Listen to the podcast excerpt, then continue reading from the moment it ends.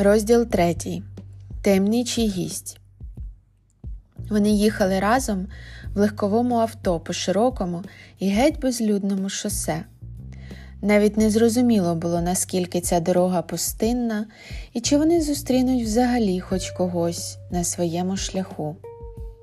Пекуче сонце нагрівало повітря в салоні так, що дихати було абсолютно неможливо, і легені ніби випікало зсередини. Проте Уляна і Ігор були дуже щасливі і посміхалися. Відпустка. Якщо відпочинок, то тільки такий вільні, як птахи, і до закохані один в одного, їдучи незрозуміло куди і навіщо. Ще вдома вони вирішили нічого не планувати, а просто поїхати, куди очі дивляться, і там буде, як буде. Уляна потягнулася вперед і, натиснувши кнопку, почала підспівувати У самотня боса. Ігор широко посміхнувся, всього на секунду глянувши на дружину, і знову повернувся слідкувати за дорогою. Зелене поле по обидві сторони від автостради і густі соковито смарагдові дерева вдалечині посилювали враження, що вони їдуть дорогою до раю. В одну мить все це почало зникати, і крізь усміхнене лице чоловіка показалися куток і частина стелі кімнати лікарні, де жінка проходила примусове лікування від заборонених думок. Ні, ні, будь ласка, не зникай. Вона почала бурмотіти про себе, а в голові все ще звучала самотня боса. Уляна майже заплакала, адже то був один з найулюбленіших її моментів в житті. Зараз вона знову повернулася в цілковито білу палату, майже без меблів.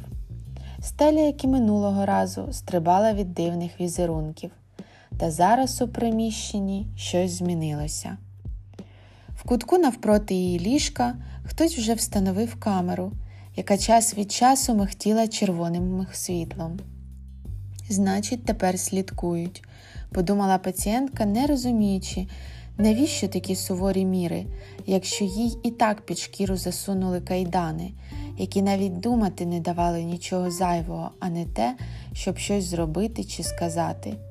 Поруч на тумбочці вже лежало чотири пігулки різних кольорів зелена, біла, рожева і коричнева. І, звичайно ж, можна було знайти склянку води поруч. Очевидно, що камера покаже, випила вона свої ліки чи ні, і навіть чи проковтнула їх. Проте, на щастя, Уляни вона пам'ятала, як почувалася після них останнього разу, і що вони майже забрали її волю до супротиву. Тому вона вирішила імітувати свої дії і реакції. Жінка зробила вигляд, що не помітила камери, і швидко проковтнула одну за одною всі таблетки і запила їх водою. Насправді білявка затиснула їх між зубами і щокою з двох боків і так і тримала. Потім непомітно вона виплюнула їх з рота у руку, коли нібито позіхала, і засунула у наволочку під подушку.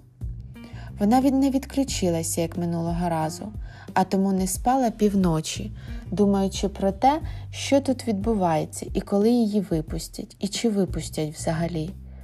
О шостій ранку вона почула, як ключ декілька разів повернувся і, штовхнувши двері, до кімнати зайшла медсестра. Тендітна жіночка років 50 сіла на край ліжка і схилилася над Уляною. Та продовжувала придурюватися, що міцно спить. Тоді жінка тихо промовила Я зараз дещо скажу, але ти ніяк не реагуй, щоб ти не почула так як камери стежать за тобою і фіксують твої дії. А я тут буцімто для чергового огляду всіх пацієнтів та перевірки, яку реакцію у них викликають нові ліки. Вона глибоко зітхнула і продовжила. Мене послав твій чоловік, тільки, будь ласка, ніякому разі не сіпайся. І саме вчасно попередила, так як, почувши про чоловіка, Уляна геть забула, що мала робити вигляд, що спить. У нас є група людей, досить велика спільнота тих, хто проти влади і всіх цих експериментів і лікування людей. Вона посміхнулася і продовжила. Більше не скажу поки що нічого, так як якщо з тобою щось станеться, Ми всі будемо під загрозою через твій язик. Та от що я мала тобі передати. Ліки, що ти п'єш, викликають сонливість по 12-18 годин на добу і галюцинації, і також абсолютну покірність. Так себе і поводь. Роби вигляд, що постійно спиш, вигадуй дивні видіння і на все погоджуйся, але на ділі ні в якому випадку не пий пігулки, бо ми тебе тоді не врятуємо. Дія цих таблеток безповоротна. Людина, що їх п'є, більше не існує як особистість. Сказавши це, жінка поклала руку на лоба білявці, ніби вимірюючи її температуру, доторкнулася до її вух, грудної клітини, потім волосся. Після цього дивного огляду вона просто встала і, не сказавши більше ні слова, вийшла з кімнати.